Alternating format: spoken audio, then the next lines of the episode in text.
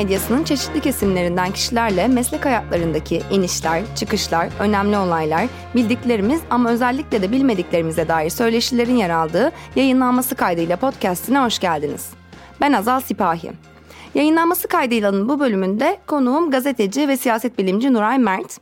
Mert lisans, yüksek lisans ve doktora eğitimini Boğaziçi Üniversitesi'nin siyaset bilimiyle tarih bölümlerinde tamamlıyor ve ardından yine Boğaziçi Üniversitesi'nde araştırma görevlisi olarak çalışmaya başlıyor. Pek çok gazete ve dergide yazıları yayınlanan Nuray Mert, Radikal, Hürriyet, Milliyet, Bir Gün ve Cumhuriyet gazetelerinde köşe yazarlığı yapıyor. Kendisini 2003-2011 tarihleri arasında NTV'de yayınlanan Basın Odası isimli tartışma programında yorumcu olarak ekranlarda da görüyoruz. Mert Barış için Akademisyenler grubunun bu suça ortak olmayacağız adlı bildirisine imza attığı gerekçesiyle terör örgütü propagandası yapmak suçundan yargılanıyor. Güncel olaraksa Independent Turkey gibi çeşitli mecralarda yazıları yayınlanırken Medyaskop'ta Nuray Mert ile soru cevap programında gündeme dair analiz ve yorumlarını bizlerle paylaşıyor. Şu anda Podbi Medya ekibiyle beraber e, Nuray Hanım'ın evindeyiz. Bizi evinizde ağırladığınız için çok teşekkürler öncelikle. Nasılsınız? İyiyim teşekkürler. Ben teşekkür ederim. O zaman direkt sorularımla başlıyorum ben. Başla. Eskilerden başlayacağım. Başörtüsü yasağına karşı duruşunuz hem çok eleştirildi hem de çokça takdir edildi. Her ne olursa olsun bu konudaki duruşunuz çok önemliydi. O nedenle ilk olarak 28 Şubat dönemine gidelim istiyorum. O zamanlar Boğaziçi Üniversitesi'nde çalışıyorsunuz eğer yanılmıyorsam. Ortama nasıl bir hava hakim? Siz başörtüsü yasağının karşısında durduğunuzda nasıl tepkilerle karşılaşıyorsunuz? Size bu duruşunuzla alakalı nasıl bir fatura kesiliyor? Valla ben o sırada 28 Şubat'ta Boğaziçi'nde artık çalışmıyordum. Hı hı. Yani üniversite dışındaydım. Bugünlerde yani yani direnişlerine bir şey demek istemem. E, tabii e, yani haklı bir direniş ayrıca bugünkü kadro ve öğrencilerle alakası olmayan bir iş ama hani böyle çok sıkça duyuyorum işte çok özgür bir yer. Boğaziçi Üniversitesi Türkiye'nin göz bebeği. Çok iyi anılarım da var Boğaziçi ile ilgili. Çok kötü anılarım da var. O Türkiye'nin göz bebeği denilen yerden ben istifa etmeye zorlanmış birisiyim uzun hikaye ama sonuç itibariyle yani e, sadece bu benim istifa etmeye zorlanmamla ilgili değil. Yani Türkiye'nin geçmişiyle her vesileyle ilgili söylüyorum biraz sonra belki medyayla da ilgili konuşacağız. Otoriter rejimlerin en kötü tarafı geçmişi çok pes pembe göstermeyecek bir ortam yaratmış olmaları. Çünkü o kadar her şey kötü ki artık geçmişte sanki çok her şey çok iyiymiş gibi davranıyoruz. İşte bunlardan bir tanesi de evet benim akademik kariyerimin inişli çıkışlı sadece medya değil akademik kariyerimin inişli çıkışlı olmasında böyle çeşitli duraklarda bunları e, gözleme e, ve deneme, deneyimleme durumunda kaldım. Peki bu o sırada e, bu sırada dediğiniz 28 Şubat'ta ben üniversite dışındaydım. Başka bir yerde de bir iş bulamamış idim. Bunlar da kısmen bu başörtüsü işte veya işte din ve vicdan özgürlüğü konusundaki biliyorsunuz o zamanların canlı konusu oydu benim bu ayrıksı tavrımın e, mutlaka önemli bir etkisi oldu o dönemki işsiz kalmamda. Yani sadece Boğaz içinden e, bir şekilde ayrılmamda değil. Aynı zamanda başka bir iş, e, akademik yer, bu kadro bulamamamda. E, ama işte o zamanlar her şey çok, e, siz tabii hatırlamazsınız yaşınız itibariyle.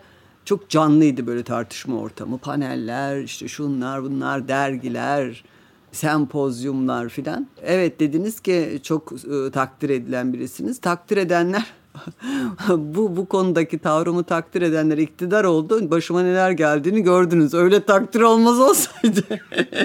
yani ben keşke öyle yapmasaydım asla demiyorum. Gene de yaparım. Ve de e, tam tersini düşünüyorum. Yani demokratik e, bir tavır gösterilseydi o zamanlar Türkiye'de bugün bu konumda da olmayabilirdik.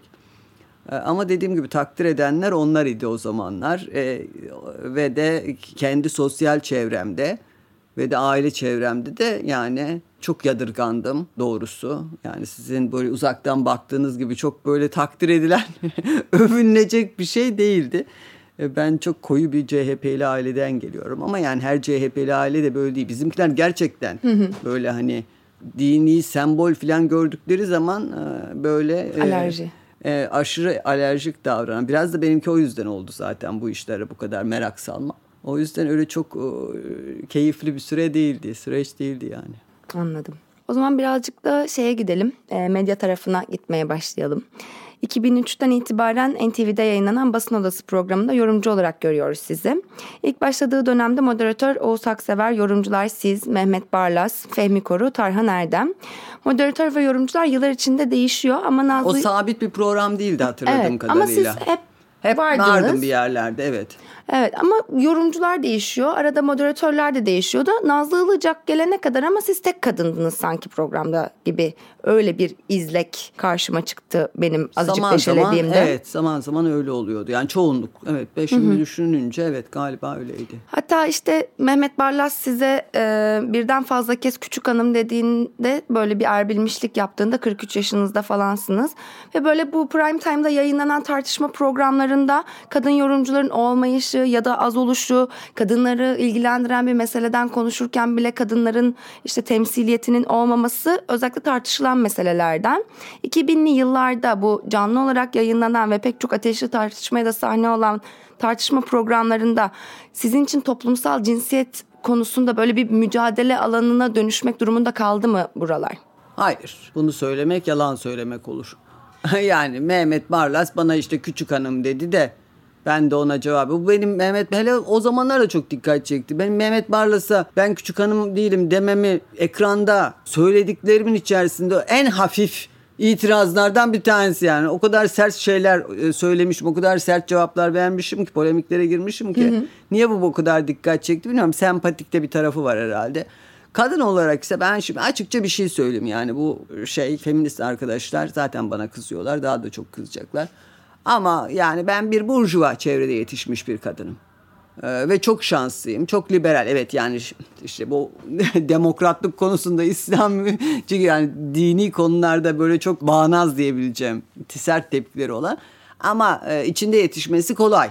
Hı hı. Bir ailede yetiştim yani. Kız çocuklarının e, Karadenizli olmamıza rağmen kız çocuklarının çok pohpohlandığı, desteklendiği, baba tarafından çok sevildiği, hatta erkeğe tercih edildi filan bir ortamda. E, e, özel okulda okudum lisede. E, Boğaziçi Üniversitesi'nde okudum. Şimdi buralarda kalkıp hı hı. da eğri oturalım doğru konuşalım. Yani bir burjuva o kadar ayrıcalıklı bir burjuva çevrede yani ben kadındım çok çileler çektim filan demenin hiçbir alemi yok. Yani e, hani istisnai bir durumunuz olabilir. Yani böyle bir çevredesiniz ama aile olarak veya böyle karşılaştığınız insanlarda ona bir şey demiyorum. Ama yani şunu böyle gerçekten çile çeken kadınları ayırt etmek lazım. Yani haklarını teslim etmek lazım. Biz de kalkar da böyle aa çok çileler çektik beni yadırgadılar. İşte bak Mehmet Barlas da bana küçük hanım dedi ee, filan dersek ayıp oluyor ya yani. Hayır gayet aksine tam tersine bazı alanlarda kadın olmanız de avantaj oluyor. Yani hı hı. bu bu öyle ayrıcalıklı bir çevrede yaşıyorsanız. Yani fazladan bir şey e, oluyor yani fazladan bazen nezaket fazladan e, hoşgörü falan gösteriliyor. Şimdi bunu dediğim gibi yani ben bunu kadın hakları konusunda da çok önemsiyorum. Hı hı. Bunu, bunu itiraf etmeyi. Çünkü dediğim gibi yani çok zor koşullarda yaşayan kadınlardan e, böyle rol çalmak gibi geliyor hı hı, bana. Hı. Yani e, böyle sürekli e, vızıldanmak bu konuda işte biz benim her şeyim yerindeydi ama neler çektim bir de bana sorun filan edebiyatı. Neyse buralara girmeyelim işiniz çok uzar. Anladım ama mesela böyle erkek bir yorumcu sesini yükselttiğinde çıkışta olurken ya ben de yükseltiyorum zaten sesim de çıldırdı falan denmesi sizi rahatsız etmiyor muydu? Ya Onunki işte çıkışmaksa sizinkisi böyle sanki işte böyle bir sesini yükselten işte deli kadın imajı Ya hiç falan. böyle düşünmedim ben ee, ve de onu şimdi o sizin yaydığınız havaya da biraz bağlıdır. Hak ediyorlar demiyorum. Tabii böyle bir tabır var mı? Var. Bu rahatsız edici mi? Rahatsız edici. Ee, ama ben açık söyleyeyim ben böyle yaşamadım. Bir de yani e, bana karşı bunu söyleyen çıldırdı diyor ve bir cinsiyetçi bir yorum yapıyorsa e ben de ona ters bir şey söylüyorum. Onun için de yapılan yorum tırstı oluyor. Çünkü erkekten de beklenen hani üst perdeden konuşmak. E ne oluyor bu sefer? E, o da böyle erkekliği üzerinden tırstı, pıstı. Hakkını e, işte şey yaptı, işte ne derler? Ağzının payını verdi gibi yorumlar çıkıyordu. Hı hı. Öyle değil mi? Yani ödeşmiş oluyorduk manasında demiyorum. Yani bu beni böyle yani böyle çok e, dertlendirecek bir ortam oluşmuyordu. Anladım, anladım. Bunları da çok zaten hani daha ayrıcalıklı bir yerde olduğunuzun farkında olarak söylüyorsunuz. Anladım. Kuruluşunun ilk yıllarından beri radikale yazıyorsunuz. Keza Mine Kırıkkanat için de aynı şeyleri söyleyebiliriz. 2005 yılına geldiğimizde Mine Kırıkkanat halkımız eğleniyor başlıklı bir yazı yazıyor. Kırıkkanıt'ın İstanbul deniz kıyılarında mangal yapan insanlardan bahsettiği bu yazısında böyle e, bayağı e, vahim şeyler var. Aşağılayıcı ifadeler var. Bu yazının ardından siz de yine radikaldeki köşenizde insanları seveceksin başlıklı bir yazı yazıyorsunuz. Bu noktada şahsen bu dille yazan biriyle aynı gazetede yazmaktan utandığımı ve kamuoyundan özür dilemek durumunda hissettiğimi açıklamak gereği duyuyorum diyorsunuz. Kırık Kanıt'ın yazısının ve dilinin vahametini ortaya koyuyorsunuz aynı zamanda yazınızda. Bu yazıdan birkaç hafta sonra Mine Kırık Kanıt'ın radikaldeki işine son veriliyor. Kırık Kanat Ulusal Kanal'da daha sonraki yıllarda konuk olduğu bir programda siz Cumhuriyet'te işe başladıktan sonra e, beni radikalden attıran isim Nuray Mert'tir diyor. Yok canım. Sizin yazdığınız bu yazı mı e, kovulmasının nedeni yoksa işte köşe arkasında başka olaylar da oldu mu? E, yani böyle bir lafı var 2015 yılında. Yok canım benim öyle yani ne radikalde ne daha o medya e, çevresinde böyle bir gücüm yok yani ben başka rahatsız olduğum insanlar yani mene, kırık kanattan ibaret değil yazdığım gazetelerde hiç yani başım hoş olmayan insanlar vardı. Öyle bir güce sahip değilim. Yani hem yapmam böyle bir şey çok ayıp bir şey birini işini son vermek için bir kulis falan yapmak hem yapmam hem öyle bir gücüm de yok zaten. Hı hı. Ee, yani şimdi düşüneyim bakayım kimleri attırmak isterdim yazdığım gazeteler. yok böyle bir şey. Yok böyle bir şey. Ben gerçekten mahcup oldum yani. Hı hı. yani bu nedir yani? Bunu mu temsil ediyoruz? Yani gazete işte güya sol, demokrat filan iddialı bir gazete. O manada yazdım. Yoksa yani böyle e, dünyanın en kepaze şeyi yazılmış değil ama gazetenin böyle kendini takdim ettiği çerçeve e, iddialarıyla e, ve hepimizin yazıp çizdikleriyle böyle e, şey düştü diye te, çok ters düştü diye Mine Kırıkanat'la aynı görüşte olan yazarlar vardı hı hı. o sırada. Ama o değil yani e, çok rahatsız ediciydi. Bir görüşten de e, şey yani onu e, o bakımdan utanıyorum dedim. Yoksa dediğim gibi yani o genel yayın yönetmeninin filan o çok tepki çekti zaten o dönemde. Evet, Herhalde evet. onlar yüzünden yani. Benim yüzümden değil. Ama evet Mine Hanım ona kafayı takmış. E, sonunda da ben de şimdi şey mi diyeyim Cumhuriyet'ten de beni o arttırdı diye Falan, bir şey demiyorum. Ama çok sevindiğini biliyorum yani. evet evet ona da geleceğim. Hatta yani Yıldırım Türker'de yazıyor yine zaten e, ama işte evet, bu çok ulusal tepki. kanaldaki konuşmasında daha çok hedefinde. İşte kadın kadının kurdudur. E, yordudur yapalım onu falan diye. Evet evet. E, yani Peki bu yazıyı görünce gazete yönetimiyle falan da hiç konuşmadınız mı arkadaşlar? Hani bu birazcık ırkçı işte kötü bir ya yazı benim, falan gibi bir ben değerlendirmeniz İsmet o zaman benim ahbabım olan biri zaten. Ama yani gazete yönetimiyle benim öyle bir ilişkim yok. Benim öyle yani bir sözüm geçse zaten ben radikalle yani İsmet sağ olsun beni zor, ikna etti. Köşe yazarı çok da memnun kaldım. İyi ki ikna etti radikalde yazdım. Fakat sonra İsmet'le çok geçinemedik biz yani pek çok konuda. Yani ben bir şeyim olsa, gücüm olsa veya bu böyle yönetimle bu tür bir ilişkiye girsem zaten kendi aleyhime olarak gördüğüm şikayetlerimi bertaraf etmek için bunları kullanırdım. Yani öyle bir dediğim gibi hiç böyle hiçbir yazdığım gazetenin yönetimiyle benim böyle bir Hı-hı. ilişkim olmadı. Ne gibi şikayetleriniz vardı mesela? Neyin iyileştirilmesini isterdiniz? Valla e, şimdi çoğunu çok detaylı bir şekilde hatırlamıyorum. E, ama hem maddi olarak yani e, çok tıkanık bir yerde ve e, tabii ki yani gazetelerde herkese farklı bir maddi olanak sağlanıyor. Bunun, bunun tartışılacak bir tarafı yok. İşte okunurluğunuz şunu bu, bu falan. Ama bunu aşan böyle bir artık mağduriyete dönüşen bir şey olmuştu. Ee, onun ötesinde işte e, galiba işte yazılarımın e, günlerini değiştirmek istedim. Olmadı. Hı hı. Yani kötü üst üste iki gün salı ve perşembeydi hatırladığım kadarıyla. E, tatsız bir şey bir haftayı değerlendirmeniz açısından takdir edersiniz ki iki gün iki yazıyı üst üste yazıyor gibi oluyorsunuz filan. Hani bir tanesini en azından cumaya alalım filan. Bu kadar ufak tefek şeylerde bile anlayış göstermediler. Yani bunlar çok öyle aman aman bir şey değil. Ama yani öyle bir şeyim yoktu. Yani bu hem bunları bu da ısrarcı olmak veya ne bileyim böyle işte bu pazarlıklara girmek yönetimlerle veya ahbaplıklarımı bu yönde kullanmak yani yakınlıklarımı hiçbir zaman yapmadım. Herkes biliyor yani oralarda çalışan. 2007 ee, yılına geldiğimizde ise başka bir radikal köşe yazarıyla Perihan Maden'le aranızda bir polemik başlıyor. Kadın kotasına karşı çıkmanıza dair Maden'in ettiği kadın kotasına karşı çıkacak kadar erkek yalakalığına gönül indirenler lafıyla bu tartışma alevleniyor. Kadın kotasına neden karşıydınız? Kadın kotasına ben hala karşıyım. daha böyle göstermelik Gene ve samimiyetsizlik mi geliyor? provoke etmeyeyim. Demin dediğim nedenlerden. Yani şimdi kotaya karşıyım derken bütün bu pozitif ayrımcılık işlerini filan aynı torbaya e, koymak anlamında da demiyorum. Veya kotayı savunan insanlar Aa, çok yanlış bir iş yapıyorlar manasında da değilim. Ben sadece benim aklım buna yatmıyor. Yani pozitif ayrımcılığın faydalı olduğu filan şeyler de var. Değil mi? Yani bu ırkçılığa karşı filan işte ABD'de uygulanan pozitif ayrımcılık şeyleri. Bunun kadın içinde e, teşvik etmek açısından fa, e, olumlu olduğu iddia edilebilir. Ben sadece yani siyasette ne kadar çok kadın olursa işler o kadar iyi gider önermesi benim hiç aklıma yatmıyor. Hı hı. Yani yatmadı, hala da yatmıyor. Ee, yani bu ülkede e, en karanlık devirlerden bir tanesini ilk ve tek kadın başbakanın döneminde yaşadık. Öyle değil mi?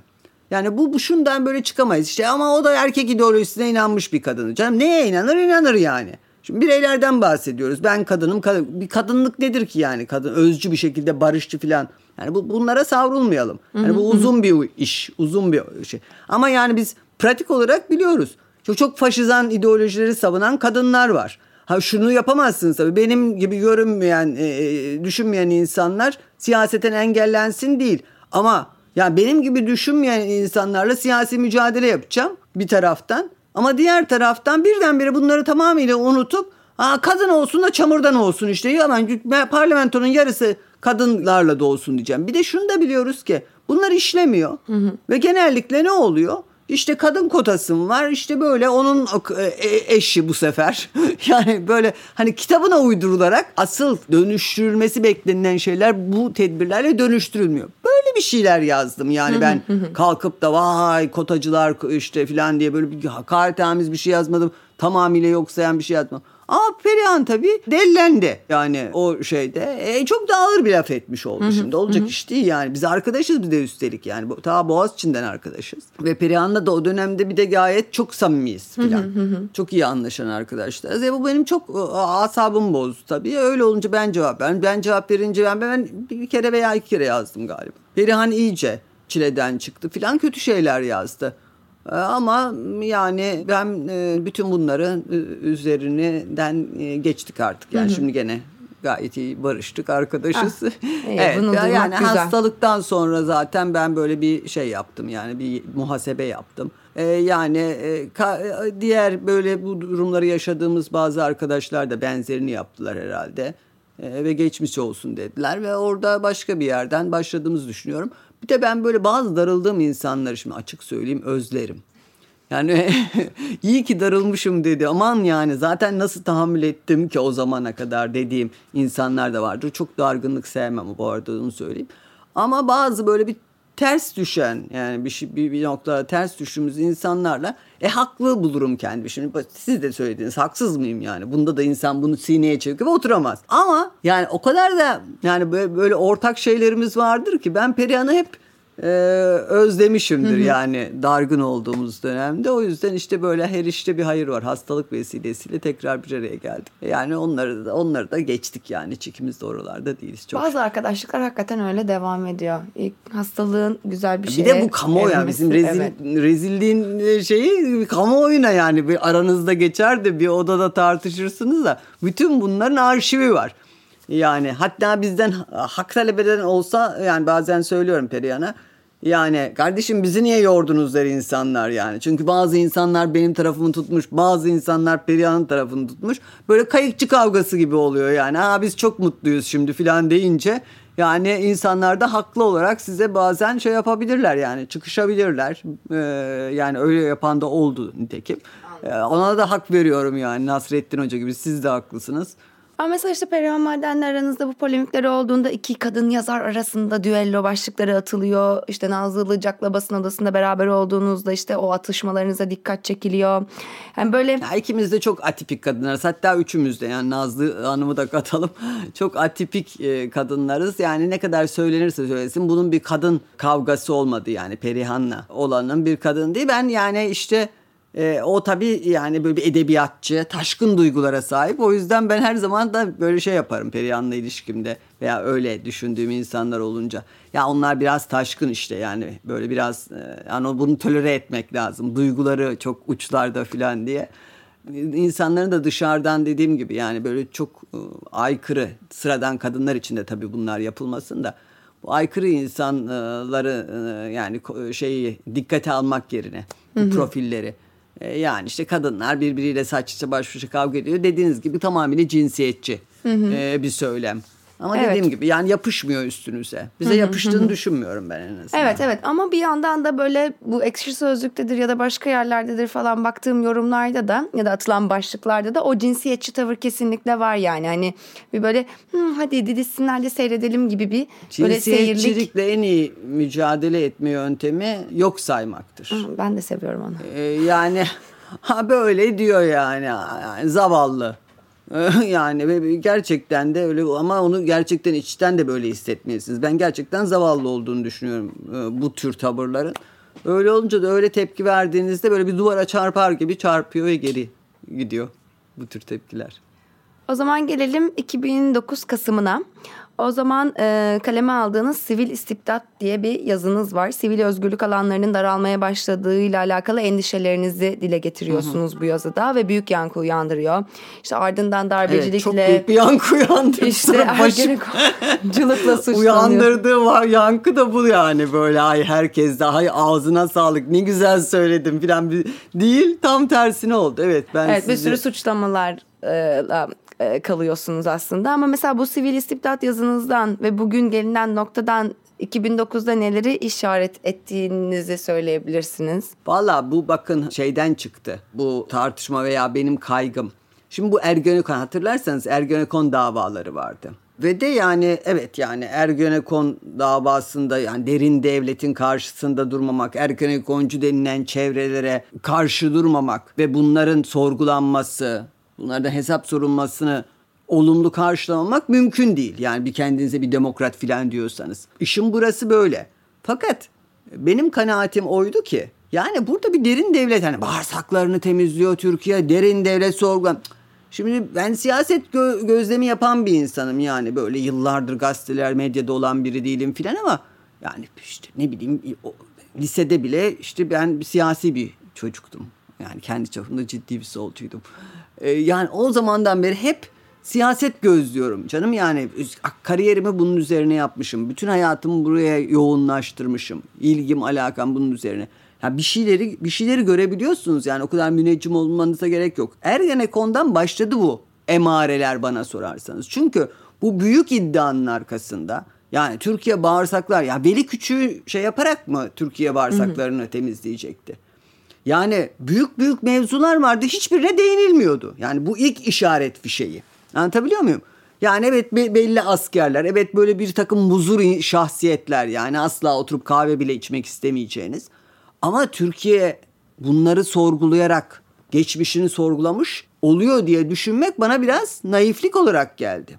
Yani kolaycılık ve yani bunlar da bakın sadece böyle naiflik, kolaycılık diye geçmeyelim. Çünkü bunlar bugün geldiğimiz noktaya giden, e, cehenneme giden taşlar, yolları döşeyen taşlardır. E, isterseniz biraz daha açarız daha sonra ama hızlıca şeye döneyim, bu yazıya döneyim. E, nitekim de ben Ergenekon efsanesi falan diye yazılar da yazdım. Ve orada vay işte Türkiye'nin işte kendini e, temiz eller operasyonuna efsane diyor, hafife alıyor. İşte Ergenekoncu, darbeci.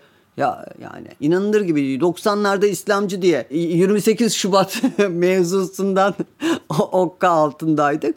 Bu sefer de yani askerci olabilecek yani demokrat yani genel olarak tav- tavrım açısından da yani askercilikle nitelendirilmek benim için en ağır hakaretlerden bir tanesi. Yani bir de onun ötesinde de dediğim gibi bir dönem öncesinde de vay işte başörtüsü 28 Şubat şeyini geçmişiz yani bir, bir mağduriyet olarak yaşamışız. Bir de bu sefer bu ve bunda da üstelik de yani böyle böyle demokrat diyen kendine arkadaşlar, sol liberaller falan herkes böyle bir terane işte bu olur mu da sen işte askeri darbe sanki ben böyle yazarsam askerler de aa neyse Nuray Hanım da artık yani demek ki yani bu işe inanmıyor filan. Biz daha en iyisi cidden darbe yapalım. Bu Ergenekon davasını da ortadan kaldıralım. Böyle saçma sapan bir hafif akıllılık şeklinde tepkiler filan tabii iktidar çevresiyle de yani ben AK Partisi'ni bir demokratik seçimini demokratik bir zafer olduğunu düşünüyordum. AK Partisi'nden hı hı. dolayı değil. O siyasi ortamdan dolayı. Fakat hiçbir zaman AK Partisi'nin e, böyle e, destekleyicisi falan olmadım. Benim desteklediğim şeyler var. Ve o yüzden de örtüştüğümüz alanlar vardı ve böyle bir intiba oluşuyordu. İşte geçmişte başörtüsü özgürlüğünü savunmam falan gibi. Ama hiçbir şekilde zaten ben AK Partisi'ni destekliyor falan değildim. Ama ve eleştiriler yazıyordum ama bir sağ iktidara yazılabilecek o zamanlar öyleydi. Hı hı. ne bileyim özelleştirmeler, şunlar bunlar. Yani yazdığım şeyler ortada. Bu şeyle beraber bu Ergenekon'la bu sefer eleştirilerimin mahiyeti değişti.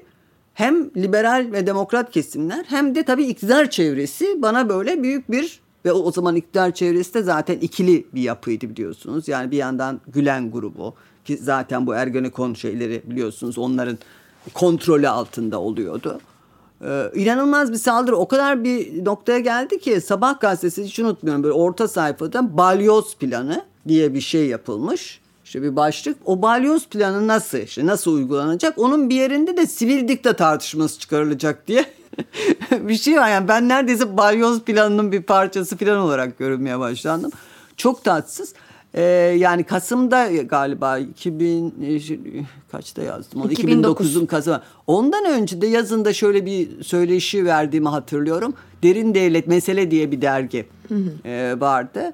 Birikim dergisinden arkadaşlar galiba Stefo e, ve Foti Benlisoy bir röportaj yapmıştı benimle.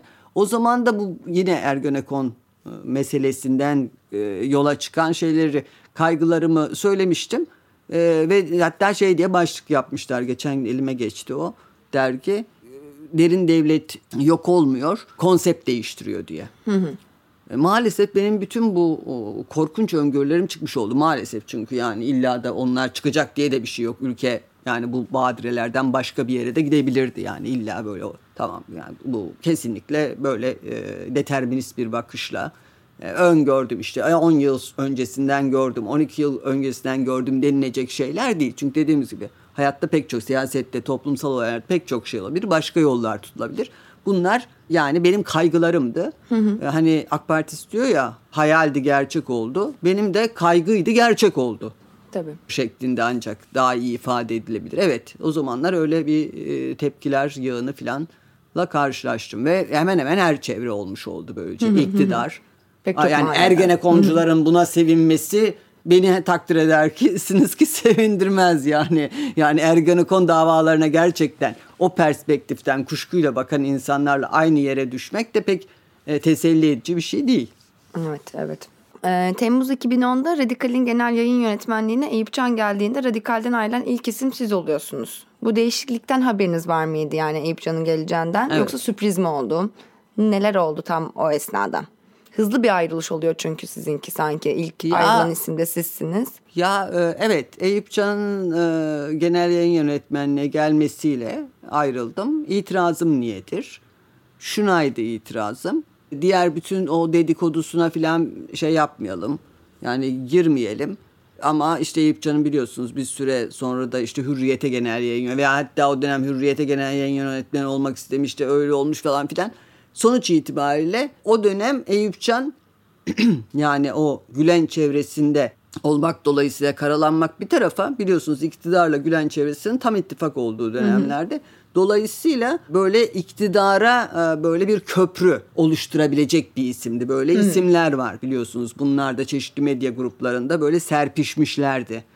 E, ve bu iktidarla bu medya grupları arasında bir köprü ve bu bir kariyer aracı haline gelmişti. Ben bir kere bu ilişkiler çerçevesinde olduğunu düşündüm. Hani bu kadarı da diyelim yani neyse ne filan. Ee, ama e, bir de böyle bir iddia yani bir bir e, radikali bir misyon gazetesi yapacağını hı hı. söyledik. Yani kendisine de söyledim o zaman. İşte yani işte böyle bir radikalin bir konsepti olacak işte Abdullah Gül de bu işin bir yerinde yani işte böyle e, ve de e, radikalde işte Kürt meselesi başta olmak üzere bir radikalin bir tavrı olacak ve artık yazılar da işte sokak gazeteciler sokağa çıkacak köşe yazarları falan o formatta da gitti bir süre sonra. Ya ben böyle misyon gazetesinde falan yazmam yani e, çok saçma bir iş. Yani Eyüp'ün kafasında bir misyon olacak da Yani değil Eyüp başkası da olsa hı hı, benim hı. haz edeceğim bir iş değil. Kaldı ki dediğim gibi bir de bu işler var. Yani iktidarla köprü olacak. Böyle bir dizayn, ortada bir dizayn var. O beni rahatsız etti. Yoksa şahsına olan bir şey değil. Ve o yüzden de orada yazmamaya karar verdim. Yani bu değişikliklerin farkında olarak bu kararı verdim. Tabii tabii ben söyledim kararı. zaten. tabii tabii. yani şeye de söyledim. Doğan Medya'ya da e, neden rahatsız olduğumu söyledim. Peki Eyüp Can öncesi Radikal sizce nasıl bir gazeteydi? Eyüp Can'ın gelişiyle nasıl bir gazeteye dönüştüğünü düşünüyorsunuz? Yani Eyüp Can öncesinde de yani radikal böyle hani çıkışından itibaren e, şahane bir gazeteci falan diye iddia edemem. Hatta e, yani Mehmet Yılmaz kızmasın ama eski arkadaşımız 28 Şubat döneminden sonra çıktı ama yani son derece böyle bir benim yadırgayacağım bir işte ana medya, ana akım medya tutumu ki radikalin iddiası değiş hı farklıydı biliyorsunuz. Oraya da yansıdığını düşünüyorum ben yani o diğer ana akım medyanın tutumuna benzer bir tutum oldu. Ama böyle bir çeşitlemeydi doğrusu. Yani böyle bir de daha işte ne bileyim hani bu siyasal tartışmaları daha yakından takip eden diyelim kendine demokrat diyen falan çevrelerin takip ettiği bir e, gazeteydi. Ama e, yani hiçbir döneminde zaten hiçbir şey için söyleyemem ben bunu sadece radikal o dönemi bu dönemi için değil. Yani hiçbir yayın organı için hele ana akım medya için ha dört dörtlüktü geldi Eyüp bozdu filan denilebilecek bir şey yok tabii ki. Yani çok farklı fikirlerde insanlar vardı. Her yazı manşet çok mu şahaneydi? Hayır. Ee, ve de e, yani dediğim gibi şey yaparken de hatta bunları düşündüm. Ya ana akım medya e, filan yani baştan çok tereddüt ettim. Hatta İsmet bir yazı yazmıştı işte böyle karışırsınız, görüşürsünüz falan mı diye düşündüm artık. Neyse çünkü bir ana akım medyada daha önce çalışmamıştım. Hı hı. Zaten medyada da çalışmamıştım o ayrı. Ee, yani biraz zor ikna oldum. Ama dediğim gibi yani şimdi itiraf edeyim sonradan da çok memnun oldum. Çünkü ana akım dediğinizde çok daha geniş bir izleyici kitlesine ulaşıyorsun. Ama tabii benim e, yani akademik kariyerim gibi bu da korsan bir kariyer oldu. Yani böyle bir yere dalıp yapabileceğimi yapıp ondan sonra ondan sonra şey belli olunca durum belli olunca kapıya konmak şeklinde. Yani ben akademik hayatta da işte e, böyle korsan bir şekilde profesör e, oldum yani böyle o da en son barış süreci e, nefes aldırdığı bir dönemde. Medyada da öyle yani böyle bir daldım ana akım medyada böyle bir rağbet bilmem ne ondan sonra ne olduğum ortaya çıkınca buz gibi soğunulan bir insan oldum. Peki mesela böyle hürriyete geçtiğinizde 2010 anayasa değişikliği referandumu sürecinde hayır diyeceğinizi açıkça belli ediyorsunuz mesela. Açıkça A- belli etmiyorum. E, Yazıyorum. Yazıyorsunuz. İki, iki kere, kere hayır, hatta iki kere hayır diyorum. Doyamıyorum yani. Çünkü... Ama sizin hala daha yetmez ama evetçi olduğunuzu düşünen, yazan, konuşan, iddia eden insan sayısı çok fazla. Yani neden bu yakıştırma yapılıyor sizce size? Ya herhalde dışarıdan yani bu nedir kardeşim? Böyle e, bu nedir? Ne yapar? Başörtüsünü savunmuştur. İşte demokrasi filan der.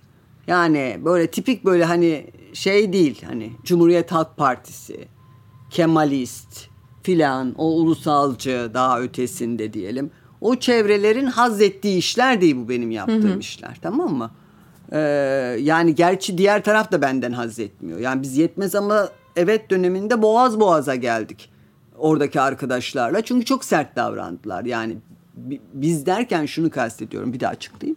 Yani o dönemde MHP de hayır diyordu. Ve hayır diyen yani sol kesimden hayır diyen şey vardı işte bu SODEV'deki arkadaşlar falan yani onlarla toplantılar yapıyorduk. Zaten kendi aramızda yani bu yetmez ama evet diyen sol liberaller ve diğer sosyal demokratlar falan pek çok zeminde tartışma ortamı doğmuştu. Ve de e, yani biz böyle MHP gibi herhalde hayır diyecek halimiz yoktu.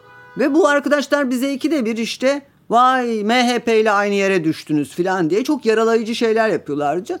Hatta ve hatta işte geçenler başka bir yerde söyledim kusura bakmasın ama şimdi HDP'nin genel başkan, eş genel başkanı Mithat Sancar artık şu kadarına kadar e, yani işin suyunu çıkardı faydasız doğrular diye bir yazı yazdı tarafta. Yani bizim dediklerimiz doğru. Bizim dediğimiz ne? Ya arkadaşlar buradan demokratikleşme çıkmaz. Tam tersine yürütmenin denetimine girer. Yani e, yargı Ee, ama yani e, ne dedikse olmadı. İşte hayır efendim yani bu böyle işte gene Ergenekon davasında olduğu gibi Türkiye işte demokratikleşecek, yargı bilmem ne olacak. İşte Demokratik Yargı e, Derneği vardı o zaman hatırlarsanız. Hı hı.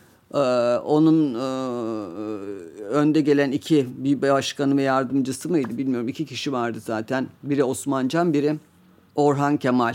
Onlar hemen zaten ekrandan sonra onlar da ayrıldılar ve yani şey dedi Orhan Kemal yetmez ama evet dedik yetti de arttı bile. Fakat yani bunlar çok tartışmalı, çekişmeli falan geçen süreçler. Yani aslında normalde ortak paydalarımız olabilecek insanlar birbirimizi boğazlayacağız. Yani daha doğrusu onlar bu hayır diyenleri boğazlayacaklar. Yani ben orada neredeyse böyle kendime bir Taksim'de yakmadığım kaldı. Yani hayır meselesine çünkü çok kritik olduğunu düşünüyordum. Yani şimdi ben böyle yetmez ama evet arka, diyen arkadaşlardan Türkiye'nin bütün bu subetini bunlardan bilenlere de kızıyorum ama böyle bir şeydi ama o döneme işte çok önemliydi bence de. Hı hı. Yani bir meşruiyet tanınması. Bir de kör gözün parmağına. Yani gözle görülür bir şey var yani ve e, buna rağmen ayak duruyorlar e, ve faydasız doğrular diyorlar. Yani evet dedikleriniz doğru ama faydasız. Ne, ne açıdan faydasızsa yani olanlar görüldü bundan sonra. Neyse yani bu dediğiniz gibi bu dönem böyle hey heyli bir şekilde geçti. Yani ben de ileride bana yetmez ama evetçiler der ler diye iki kere hayır yazmadım işte. O kadar çekişmeliydi ki o dönem. O kadar gergindi ki. Ben yani anlamıyorsanız iki kere hayır diyorum. Evet hayır ve altını çiziyorum manasında yazdım. Ama dediğim gibi dışarıdan baktığınızda nedir? İşte demokratım diyor. İşte bir zamanlar başörtüsü savunmuş. İşte böyle bir de böyle bir Müslümanlık konusu olduğu zaman onlar gibi işte e, tepki gösteren biri değilim. Ben inançlı biriyim falan diyorum. Eyvah yani bunun ne olduğu belli değil zaten ortaya karışık. Yani bu tablo kime uyar? Yetmez ama evetçi uyar. Herhalde yetmez ama evetçidir. Yani sen yetmez ama evet demediysen bile demeliydin demeye getiriyorlar. Anlatabildim mi? Yani böyle e, kulaktan dolma insanların tabii herkes de oturup benim kariyerimi ezberleyecek değil. Yani acaba ne demiş şu döneme işte 2009, 2008 filan. Yani bu bunu doğal böyle bir genel algı. Ama doğal olmayan şey yani mesleği gazetecilik olan ve bunu parmağına sarmış 10 senedir söyleyen adam hala söylüyor. Arkadaş yani şey var yani buradan bakacaksın Google'dan filan. Yani gayet basit çek etmesi. Evet. Bu ne demiş o dönemde? Ben bazen bakıyorum yani suçlama filan manasında değil mi? Şu konuda şu insanın, şu siyasetçinin tavrı ne olmuş şu mecliste tartışılan çıt diye bulunuyor. Yani bunu taammüden diğerlerini dediğim çerçevede anlayabiliyorum ama taammüden yapanlar da onların kafasında bir yetmez ama evet Hı E, sepeti var. O sepetin içinde de ne kadar ipsiz sapsız insan varsa tırnak içinde söylüyorum o sepete atmak lazım ve bu ben zaten onların hı. başında geliyorum onlara göre. Hele Cumhuriyet'ten atıldıktan sonra yani e, işte ne olduğu ortaya çıktı diye düşünüyorlardır herhalde. Cumhuriyette gelmeden e, hürriyetten Gelmeyin, ayrılma ben de çok sürecine. ben de ayrılmam ayrılma çok. Ee, Hürriyet gazetesinden ayrıldığınız dönemde şey diyorsunuz. Hürriyet gazetesindense o dönem genel yayın yönetmeni olan Enis Berberoğlu'nun bana karşı yaptığını düşündüğüm bir nezaketsizlik yüzünden ayrılma kararı verdim diyorsunuz. Hı. Berberoğlu'nun size karşı yaptığı nezaketsizlik neydi? Ya şimdi e, aslında Enis'i de zor duruma e, sokmuş oldum. Garip bir şekilde işte o böyle çok itibar edilen dönemde ben de radikalden çıkınca e, hürriyette de zaten bir yazı yazıyordum böyle radikalle aram biraz ekşimişti e, ve öyle bir çözüm bulunmuştu. E, zaten hürriyet ana yani bu derece ana akımında ortası pek bana uygun değil yani hı hı. E, bir doku uyuşmazlığı var yani e, e iki tarafı da suçlayamayacağımız diyeyim yani bana katlanamadılar filan manasına diye onun şeyi başka yani kulvarı başka. Biraz böyle bir yerime oturmamış bir durum vardı. E, ondan sonra bir yani e, tam da bu Kürt meselesi filan meselelerinin çok şeyli gene alevlenmiş olduğu e, zamanlar işte bir özellik çalıştayı yapıldı Diyarbakır'da. Oraya gittik. Bunlar tartışma yarattı filan. Şimdi bunlar hürriyete uygun şeyler değil. Yani orada da bir korsan kariyer yapıp bir sürü oralarda yazılmayacak şeyler yazdım ama bir tane yazımın Ankara baskısında. Çok garip bir olaydır bu. Arkaya gizlendiğini gördüm. Hı hı. Yani çok tuhaf bir şey yani böyle bakıyorsun ben a, telefon açıyorum filan. Yo diyor bir arkadaşım. Yo senin normal sayfanda çıktı. Ben Ankara'dayım tesadüfen. Yani siz Ankara'da mısınız? Çok Onu tuhaf bir şey yani ne olacak sanki buradakinden haberleri olmuyor. Yani ne yapılmaya çalışıldıysa artık ne kafayla kim yaptı veya. Ve de böyle ben buna sinir oldum. Ve de galiba şey Enis'i aradım filan. Telefonuma çıkmadı. Ondan sonra da bir mesaj yazdım. Yani bak ben böyle böyle bir şey oldu bunu sana soracaktım. İşte bu şartlar devam ederse ben böyle hani karşıma çıkmamak veya ne ne olduğu belirsiz. Yani bunlar rahatsız olabilirler dediğim gibi zaten bir münasebetsiz bir durum var ortada. Fakat e, işte böyle e, telefonuma çıkmayıp cevap vermeyip falan e, bu tavrı gösterince o yüzden Enis'le ilgili bir problem var dedim. Anladım. Yani yoksa Enis'in doğrudan yaptığı bir şey değil bir nezaketsizlik gerçekten. Evet rahatsız da olabilirsin. Ben de bunu anlayabilecek biriyim yani. Gidip de böyle ana akımın ana, anası merkezi olan bir yerde hani marjinal kaçabilecek diyelim Türkiye şartlarında. Hı hı. Radikal bulunabilecek şeyleri yazmakta ısrarcı olamazsınız. Yani oralarında bir kuralı var bir, bir uyuşmazlık kaçınılmazdı aslında. Ee, ama dediğim gibi bunun medeni bir şekilde olması Hı-hı. lazım diye düşündüm. O yüzden öyle bir şey vermiş herhalde görüş vermişim o dönemde. Mesele oydu yani orada böyle büyük bir şey olmadı. Sonuç itibariyle ben ayrılmış oldum. Peki bu daha bir süre gelen bir sayfanın e, hayır, hayır, bir kez miydi oldu. o olay? Ya bir kez oldu ama dediğim gibi yani iki tarafta da böyle Şimdi eski dille hukukta imtiyaçsızlık diye bir şey vardır. Karı koca boşanma sebebi mizaç uyuşmazlığı. Yani bu da böyle bir şeydi. Anlatabiliyor muyum? Yani dedim ki bunları ben e, şey karşılamak lazım. Yani benim şöyle bir tavrım yok. Kardeşim sızayım şu Hürriyet gazetesine. Ondan sonra böyle bir skandal koparayım. Bütün etrafı başıma yığayım. Yani bu bunların hani kuralına göre oynamak manasına demiyorum ama aşağı yukarı başına geleceğini tahmin edersin yani özellikle şeyde. Hani hukuki haklarının falan peşinde koşar ama bir insanın her yerde yazma hakkı diye de bir şey yoktur. Yani o yüzden öyle çok e, abartılacak bir tarafı yoktu. Yani Anladım. biraz böyle tavsamış bir işti benim açımdan. Onlar açısından da zor duruma düşürülecek bir şeydi anladığım kadarıyla. Böyle sonuçlandı. Ama asıl sana tabii milliyetten atıldık ondan sonra. Diyeceksiniz ki o da ana akım medya. evet şimdi ona geliyorum aslında. Ee, 2011'in Ocak ayında Milliyet'e yazmaya başlıyorsunuz. Orada da ki mesela hürriyetten e, sayfa sabitlenmemesi nedeniyle ayrılmanıza rağmen ilk köşe yazınız Milliyet'in internet sitesinde yayınlanmıyor. E, bunun Öyle bir mi? haberi çıkıyor. Evet onu okudum ben de. Ben haberim yok valla. ben de neden diye size soracaktım Şimdi burada. ben geriye neden dönük olarak bunu diye. parmağıma sararmışım. Yok. Okey o zaman e, nasıl hissettirdiğini de söyleyemezsiniz diye düşünerekten bir sonraki soruya Yok, geçiyorum. Yok ben bir de şey değilim ya yani Hani bunu böyle cool'um falan manasında söylemiyorum. Dikkat bozukluğum var. Yani ben böyle sosyal medya takip etmiyorum işte. internet sitesine o mu çıkmış bilmem kaç kişi beni takip etmiş falan. Benim dikkat bozukluğum var. Kolay sıkılırım her şeyden. Buna kendim de dahilim. Yani böyle yazdığım şeyin peşinden koşayım işte kaç kişi onu yaptı falan. Yani tepki gelirse iyi tepki gelirse herkes yani hepimiz insanız çok bunu isteriz. Yani takip edilmek, iyi tepkiler almak falan. Bu keyif verici. Ama ben böyle e, mizacım itibarıyla vay işte şu saatte girdi bu saatte girmedi o satır girdi. Yani çok kritik şeyler olursa zaten çok da milletin haber vermesiyle haberdar olurum bu tür şeylerden. Yani sonu faciayla biter ama ben mesela bana kalsa haberim olmayacak. Yani biri bana ne oldu? filan der ben de o zaman ayılırım. Yani biraz biraz daha ciddi olmak lazım onu itiraf ediyorum dediğim gibi cool mul olmakla alakası yok. Benim değil yani böyle bu o, o kadar böyle yoğunlaşamam kendimle dahil hiçbir şeyin üzerine. O yüzden öyle bir şey hissettirmedi yani. Öyle haberim bile yok hatırlamıyorum bile. O zaman 6 Mart 2011'e gidiyorum. Doğru bildiklerimizi özgürce yazamayacaksak yazmanın anlamı yok başlığını atarak basın özgürlüğüne getirilen kısıtlamaları protesto etmek için milliyetteki köşenizi boş bırakıyorsunuz. Evet. 5 Mart yani bir önceki günde bir günde gazetede köşelerini karartan bazı köşe yazarları var. Ama Milliyet'te ise bunu sadece yapan sizsiniz. Koyduğunuz bu protest tepki de yalnız hissettiniz mi?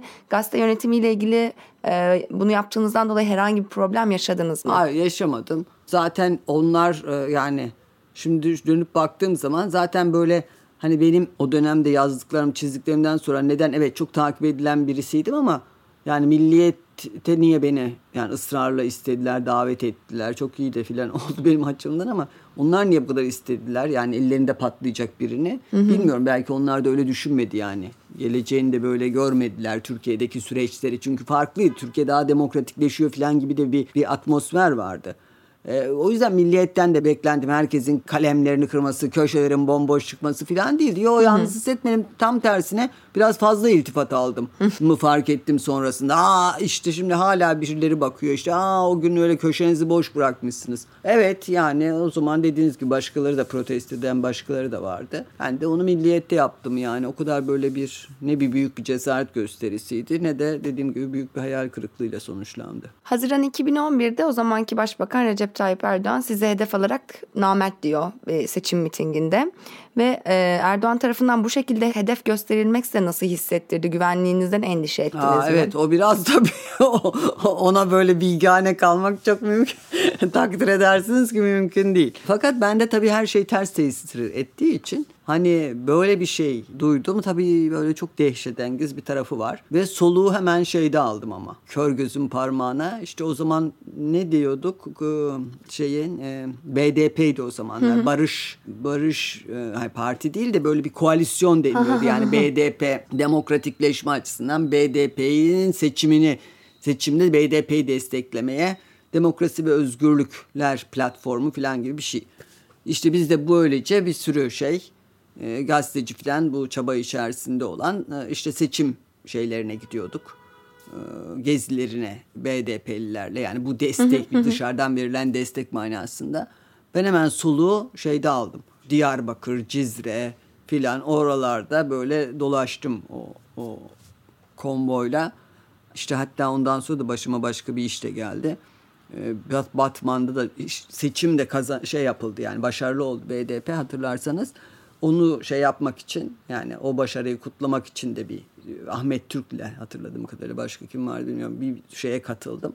Batman'da zafer işareti yaptığım için de evet, on... ondan sonra bir skandal da oradan koptu. Ben de böyle vay demek böyle bana geri adım attırılmaya falan diye böyle bir tersine tepki oldu ama tabii Hanya'yı Konya'yı iyice anladık sonra tabii tehditler falan gelmeye başlayınca Türkiye çünkü şey değil yani sadece iktidarın tavrı, işinizden olmak tabii hemen. Anında NTV'deki işim bitti yani anında. Ve de milliyet biraz uzun sürdü çünkü o mahkemelikti o dönemde. Ee, ama belli çık yani belli.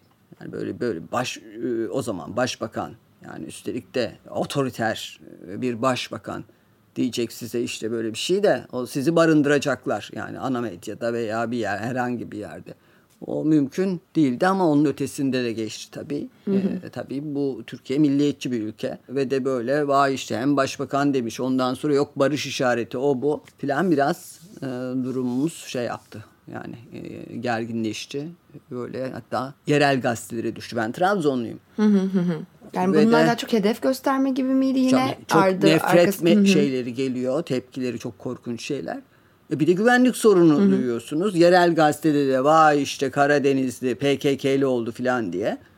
Ben iki sene falan gitmedim yani Trabzon'a ki çok düşkünümdür sürekli giderim. Yani o bir hayatımızı tabii hani hem işler e, de bitti hem de biraz e, hayatım e, iyice tatsızlaştı yani fiziki güvenlik. Sonra işte unutulunca insan çok da göz önünde oldu, olunduğu zaman tabii güvenliğiniz daha az oluyor. Herkes tanıyor size. E, şimdi olmayınca mesela bugün böyle bir şey olsa böyle bir bu kadar kaygı e, duymaya gerek yok. Çünkü unutuldu yüzüm filan. Yani çok gündemde değil, dolaşımda değil. O zaman daha az tehlike oluşuyor. Ne kadar göz önündeyseniz o kadar riskli oluyor bu işler. Evet o, o, o evet korkunç bir e, dönem oldu benim için. Basın odasının hani erken yaz tatili gerekçesiyle yayından kaldırılmasının bununla alakası var mı diye soracaktım. Siz ben soramadan zaten söylediniz. Yok yaz tatili yaz tatili değil. Zaten onun da yani onun da. Aynı Haziran ayında ikisi de oluyor yapan, zaten. Programı Hı-hı. yapan e, şey değil Ruşen değil. Yani daha üst yani yönetimden arkadaşım da telefon açtı. İşte acaba böyle bir ta- şey erken bir tatil. Ne bunun ne anlama geldiğini biliyorum ben dedim yani. Hadi size e, selamet olsun. Allah selamet versin. Ama yani benim e, bu bütün bu şeylerde tabii siyaset, Türkiye'nin geldiği yer, işte tahammülsüzlük, siyasi baskı ama onun e, yanında daha az dikkat çeken bir şey var ki onun asıl altını çizmek isterim. Öbürleri malum. E, yani bu süreçlerdeki kendi kendilerinin inisiyatifi olmayan ister istemez bulundukları yer itibarıyla iktidarla iyi geçinmek yani en azından çok kızdırma o baskıya karşı çıkabilecek yerler değil bu NTV'ler falan. Zaten NTV ilk şey yapan havlu atan. e, medya kuruluşu. E, fakat o, o oralarda çalışan, aracı olan arkadaşların e, bu süreçlerdeki bu nezaketsizliği, medeniyetsizliği diyeceğim, nezaket de değil. Yani medeni olan şu. Bir de üstelik ben işleri kolaylaştıran biriyim yani. Tamam anlaşıldı filan diyorum. Vay sizi mahkemeye süründüreceğim demiyorum. Yani o kadar zaten işim siyaset takip etmek ya. Bunları normal karşılamamdan doğal ne olabilir? Yani gidişatı görüyorum. Nedenlerini görüyorum falan. Yani kimseyi de mahcup etmek filan gayretim yok. Buna rağmen yani bu arkadaşların son derece medeniyetsiz davranması. Gazete yöneticileri mi? Yani. Evet. yani işte NTV'nin yöneticisi o zaman mesela. Medeni görünüşlü bir adam. E, e yani bu program başlarken davet ediyor, konuşuyoruz, ne yapalım, ne edelim. Ama biterken böyle bir konuşma yapılmıyor. Yani ne yapacak zaten böyle arkamdan ağlayacak, tören yapacak halleri yok da bunun bir nezaketi var. En azından bir telefon açılıp. Ha biliyorsunuz durumu filan. Ben de yani evet Mehmet derim değil mi? Yani bunlar olmuyor. Tam tersine bunlar sırra kadem basıyor. Bir daha sizi görmek bile istemiyor. Ya Çok ben acayip. ne yapacağım boğazına mı? Ben senin gibi. boğazçına mı? Yani ben denilebilir ki yani herhalde mahcup oluyorlar bu durumdan. Canım etmem mahcup. Ama bu yani mahcup bile olacaksan biraz ol canım ne olacak yani her şeyin bir bedeli vardır. Değil mi? Yani bu, bu, bu benim için en e, kırıcı ve yadırgatıcı olan bu ülkeye dair bu oldu. Yani bakıyorsunuz dışarıdan gayet medeni filan. Ondan sonra zaten üç gün sonra onlar da muhalif filan oluyorlar. Yani sizden benden daha fazla, daha sıkı muhalif filan geçiniyorlar. Ee, böyle adamlar e, yani bir böyle basit, medeni bir tavır göstermekten acizler. Bunu yapan herkes şimdi yani dediğim gibi zaten hemen hemen hepsi. Şimdi muhalif yani böyle basın özgürlüğü diyorlar. Basın özgürlüğü oturuyorlar. Basın özgür ben de şaşırıyorum yani. Niye nasıl basın özgürlüğünü keşfettiler? Ne kadar çabuk hızlıca benimsediler. Bu basın özgürlüğü neredeydi? 19 Şubat 2012'de mesela sizin e, gönderdiğiniz yazının e, yayınlanmadığı gün Milliyet'te. O yazıda ne yazıyordu? Köşeniz boş bırakarak. Yayınlanmadı mı? Yok yayınlandı. Ha son yok, yazınız yok, hatta yayınlanmıyor hayır. Cüneyt Özdemir o yazıda ne yazıyordu gibisinden ya başka yok, bir Cüneyt e, öyle yazmış Kendi... öyle bir şey çıktı. Yok e, ben hiçbir yazım yayınlanmadı değil. Aha. Yani bana sadece telefon etti Mehmet Teskan ya bir izne çıksan. Ona da aynı. Zaten daha önce de oturup konuşmuştuk. Bu izin meselesi de hani... Ya bu bir şey bu parola. Evet. Bu bir parola. Ayşe tatile çıksın gibi yaz tatiline çık e, izin. Yani biz bunu e, bu milliyet meselesini Tayfun Devecioğlu genel yayın yönetmeni Mehmet Tezkan da onun yardımcısı. Bunlar da benim yani ahbabız aynı zamanda. O süreç içerisinde daha çok ahbap olmuşuz ama biz bunları oturup yani e, işte ben bu namert demiş e, işte başbakan bana filan bütün bunları olmuş. O yaz yani konuşuyorduk ve ben bunlara işte çıksınlar söylesinler yani öyle değilse. Hı hı. Ee, başbakan bunu demiş. O sırada Milliyet, NTV beni zaten kapıya koymuş anında. Beklendiği gibi. Milliyet de Karacanlarla o zaman Demir mahkemelik. Adam. Dolayısıyla kayyumda. Ben de böyle açık açık bunun şakasını yapıyorduk. Yani bu mahkeme bittiği an ben kapıdayım diye. Yani bu kadar basit. Belli ne olacağı. Yani ben onlardan yani onlardan hesap soracak halim var mı? Bunu beraber konuşmuşuz. Yani bu gidişatı ben anlıyorum demiş. Zaten telefon açıp bunu söyleyince de ben bunun ne anlama geldiğini anlıyorum dedim. Yani vay alçaklar falan diye yani ortaya çıkacak halim yok. Yani bu, bütün bunlar böyle yaşanmışken ondan sonra sırra kadem basmak bir Tayfun'dan bir telefon ya işte Nuray ben gördüğün gibi işte bunlar oluyor can sıkıcı neyse filan konuşması yapamamak. Yani bunu medeniyetsiz buluyorum. Tabii onun ötesinde bütün bu işlere aracılık etmiş adamların da çıkıp şimdi gene yani te- televizyonlarda işte şey Teskan mesela o basın özgürlüğü o bu. E arkadaşım kapıya konana kadar aklınız neredeydi? Yani bu benim için de geçerli. Yani bu ülkede her seferinde bu gazetecilik mevzusu olunca bir de mağdur durumuna düştüğümüz için hani e, böyle çok e, merkezi bir dikkat bizim üzerimizde oluyor. Ana medyada gene de yolu ana medyadan geçenler. Ya bu ülkede zaten basın özgürlüğünün olmamasının en büyük e, sonuçlarıyla ana medyaya falan hiç yanaşamayan, hiç oralarda olmayan insanlar e, mağduriyete uğruyor. Ne zaman basın özgürlüğü vardı Türkiye'de? Ne zaman ki şimdi onu da altını çizelim. Ne zaman ki ana medyaya sıra geldi. E bu radikal bir şey mi? Evet doğru. Yani bütün mevcut statikonun ana medyası, ana akım medyası denilen şey sarsılıyor. Yani bir devrim niteliği, bir statiko değişikliği oluyor bütün ülkede. Bu bir gösterge mi? Gösterge. Ama basın özgürlüğü konusunda yani Türkiye basın özgürlüğü olan herkesin her istediğini söyleyebileceği bir yer değil ki. E ne oldu? Ana medyaya gelince herkes basın özgürlüğünü yani sadece bana kapı bana işte e, benim e, yaşadığım süreçlerde rol oynamış da şimdi muhalif geçiniyor falan manasında değil. Bu daha genel çerçevede bakmak Hı-hı. lazım. Kimsenin basın özgürlüğüyle falan alakası yoktu o dönemlerde. Öyle değil mi? Ve ben kusura bakmasınlar ama yani bu basın özgürlüğü, basın özgürlüğü diye en çok sesi çıkan insanların yani e, bütün şeyler mağduriyetlerinin ana akım medyada olamamaktan duydukları üzüntü ve yoksunluk olduğunu düşünüyorum. Yoksa yani bu insanların böyle inanılmaz hani şey fikirleri, radikal fikirleri var. Bunları bir türlü katlanılamamış filan değil ki. Bu, bu ülkede zaten hiç katlanılamayan, telaffuz edilemeyen şeyler var. Öyle değil mi? Hepimiz biliyoruz. İşte Kürt meselesinde işte barış sürecinde biraz gevşedi filan. Ama ondan önce ne olduğunu biliyoruz.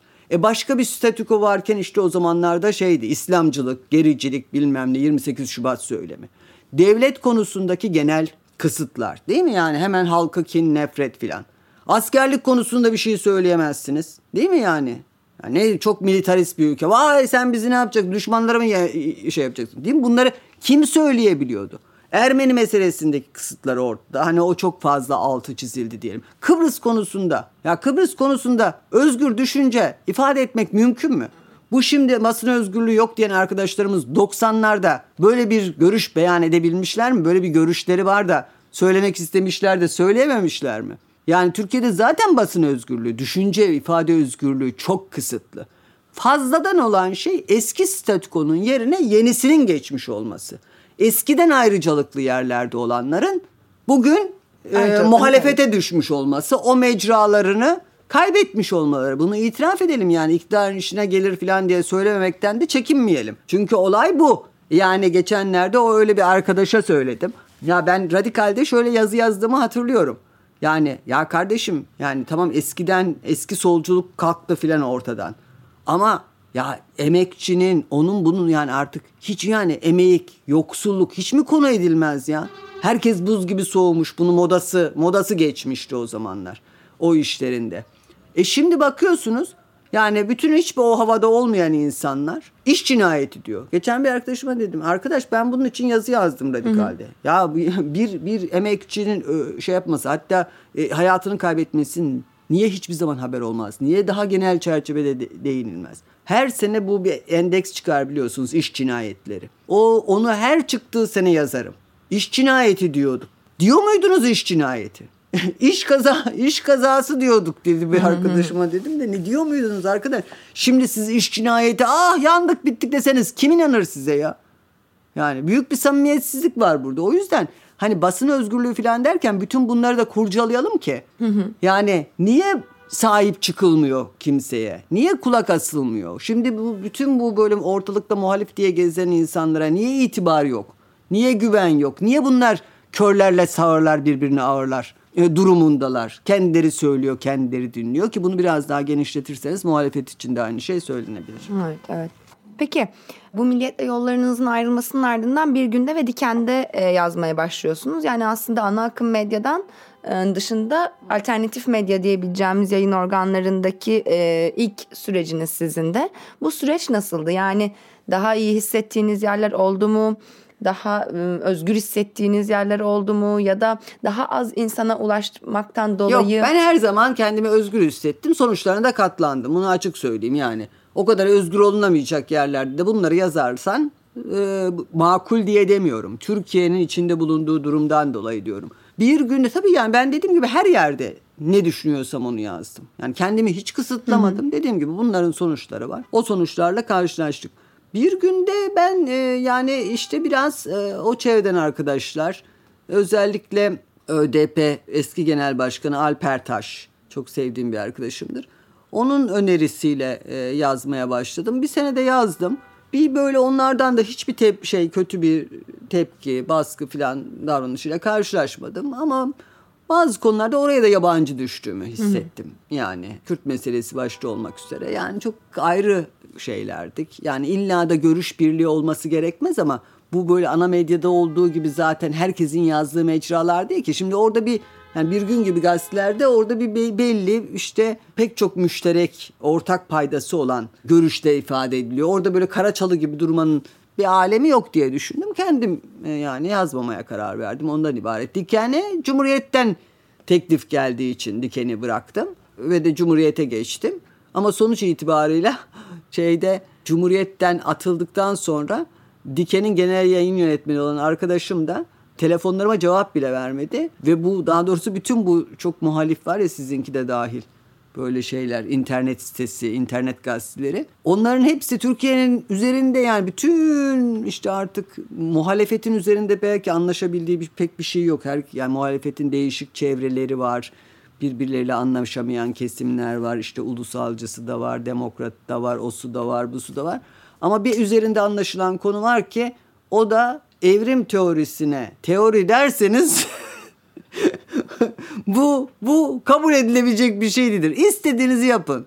Yani geçmişte onu söylemiş olun, bunu söylemiş olun filan tamamıyla ters çapraz yerlerde olun. Her şey olabilirsiniz. Yani o muhalefet kanadının içerisinde olmak için. Alanının içinde olmak için. Bir tek evrim bir teoridir eninde sonunda demeyeceksiniz. Bunu dediğiniz an orada da yeriniz yok. İktidarda zaten yeriniz yok da onun açtığı alanlarda. Öbür tarafta da yok. O yüzden şimdi diyeceksiniz ki yani bir şey yazmak mı istiyorsunuz? Evet.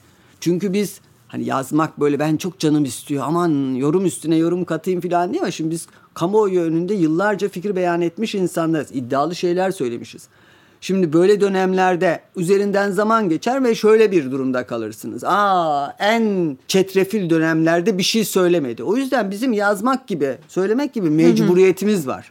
yani bu böyle hani benim canım istemese de ki çok da canım istemiyor açıkçası bu bu, bu, bu Türkiye'nin şu ortamında. Yazmayı Ama bizim mı? mecburiyetimiz yazmak, fikir beyan etmek. Ama biz mecburuz.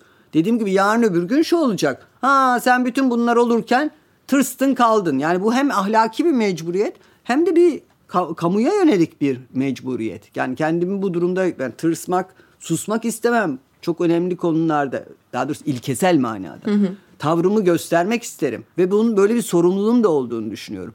Tam böyle bir ortamda ben sadece Cumhuriyet'le atılmaktan kalmadım Cumhuriyet'ten. Bütün medya sitelerinden eskiden böyle aman Cumhuriyet'i bırak bize tekrar dön diyen diken başta olmak üzere. Hı hı. Yani eski yazdığım yer. Hatta Cumhuriyet'e gitmemi çok şey yaptılar. Olabilir. Yani bir yazarlarını kaybetmek istemiyorlar. Karşı çıktılar, şey yaptılar, ikna etmeye çalıştılar. Ondan sonra da ya artık yani geri dön dediler. Ta ki bu evrim meselesine kadar. Ondan sonra benim Türkiye'de herhangi bir yerde yazı yazma özgürlüğüm kalmadı.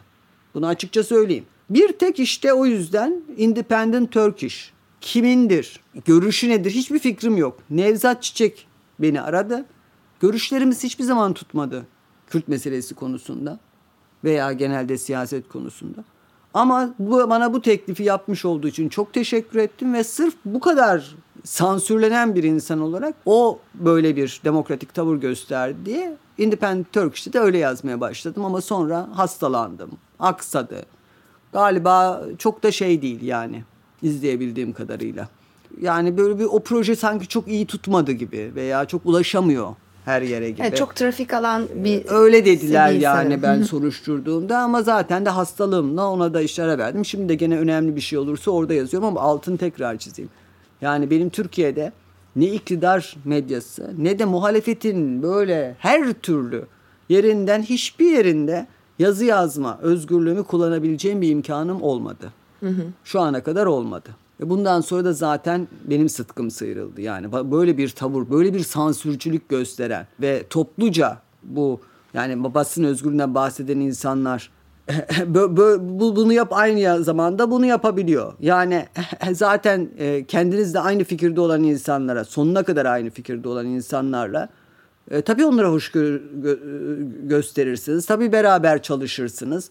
Hani aykırı sesler de var. Aman Türkiye'de de ne aykırı sesler var ya yani.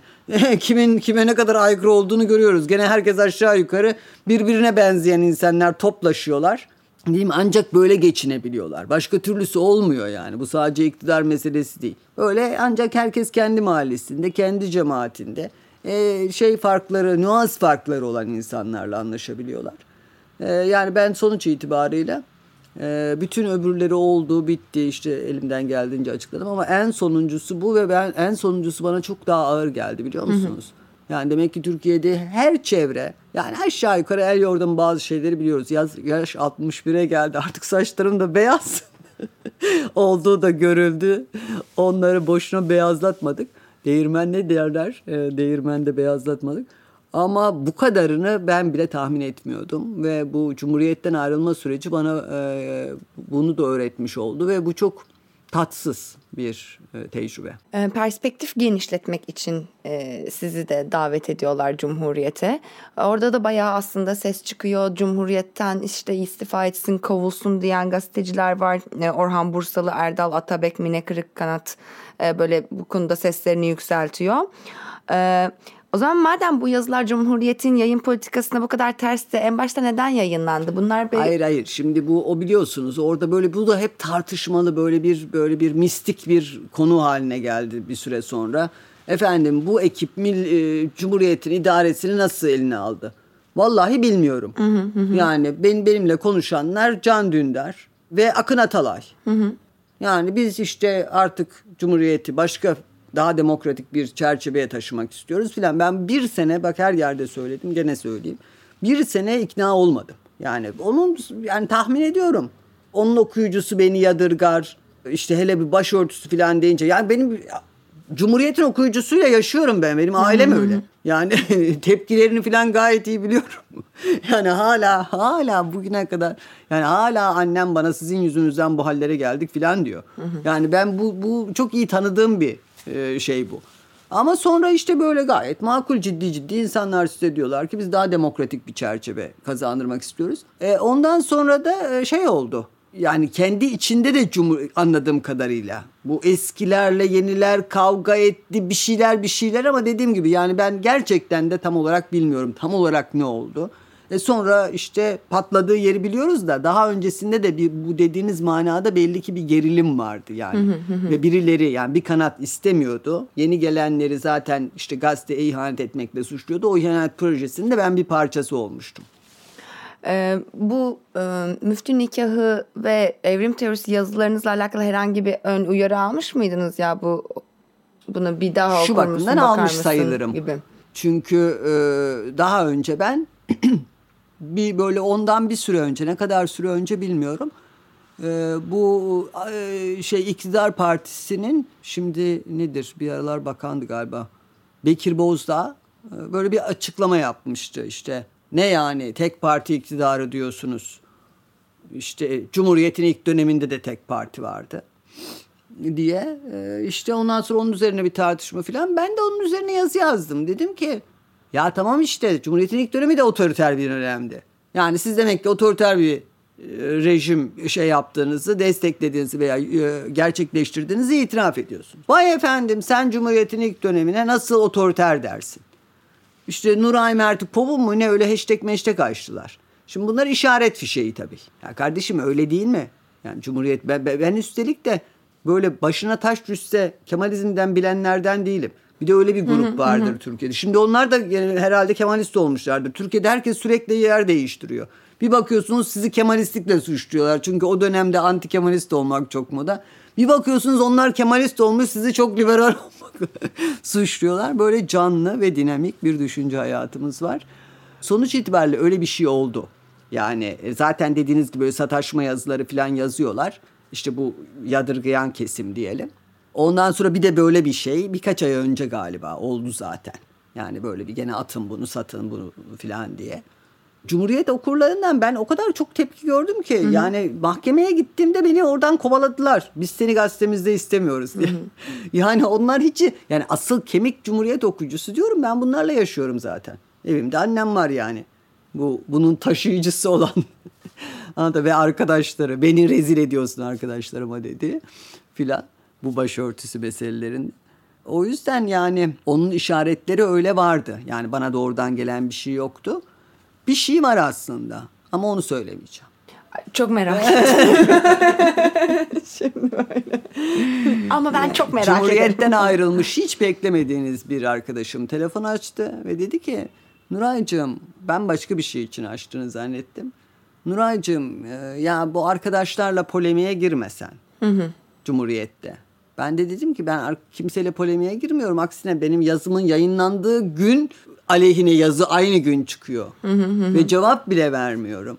Ya gene de durumu biliyorsun filan dedi. Kendi de ayrılmış ve bu nedenle ayrılmış cum şey, Cumhuriyet'ten.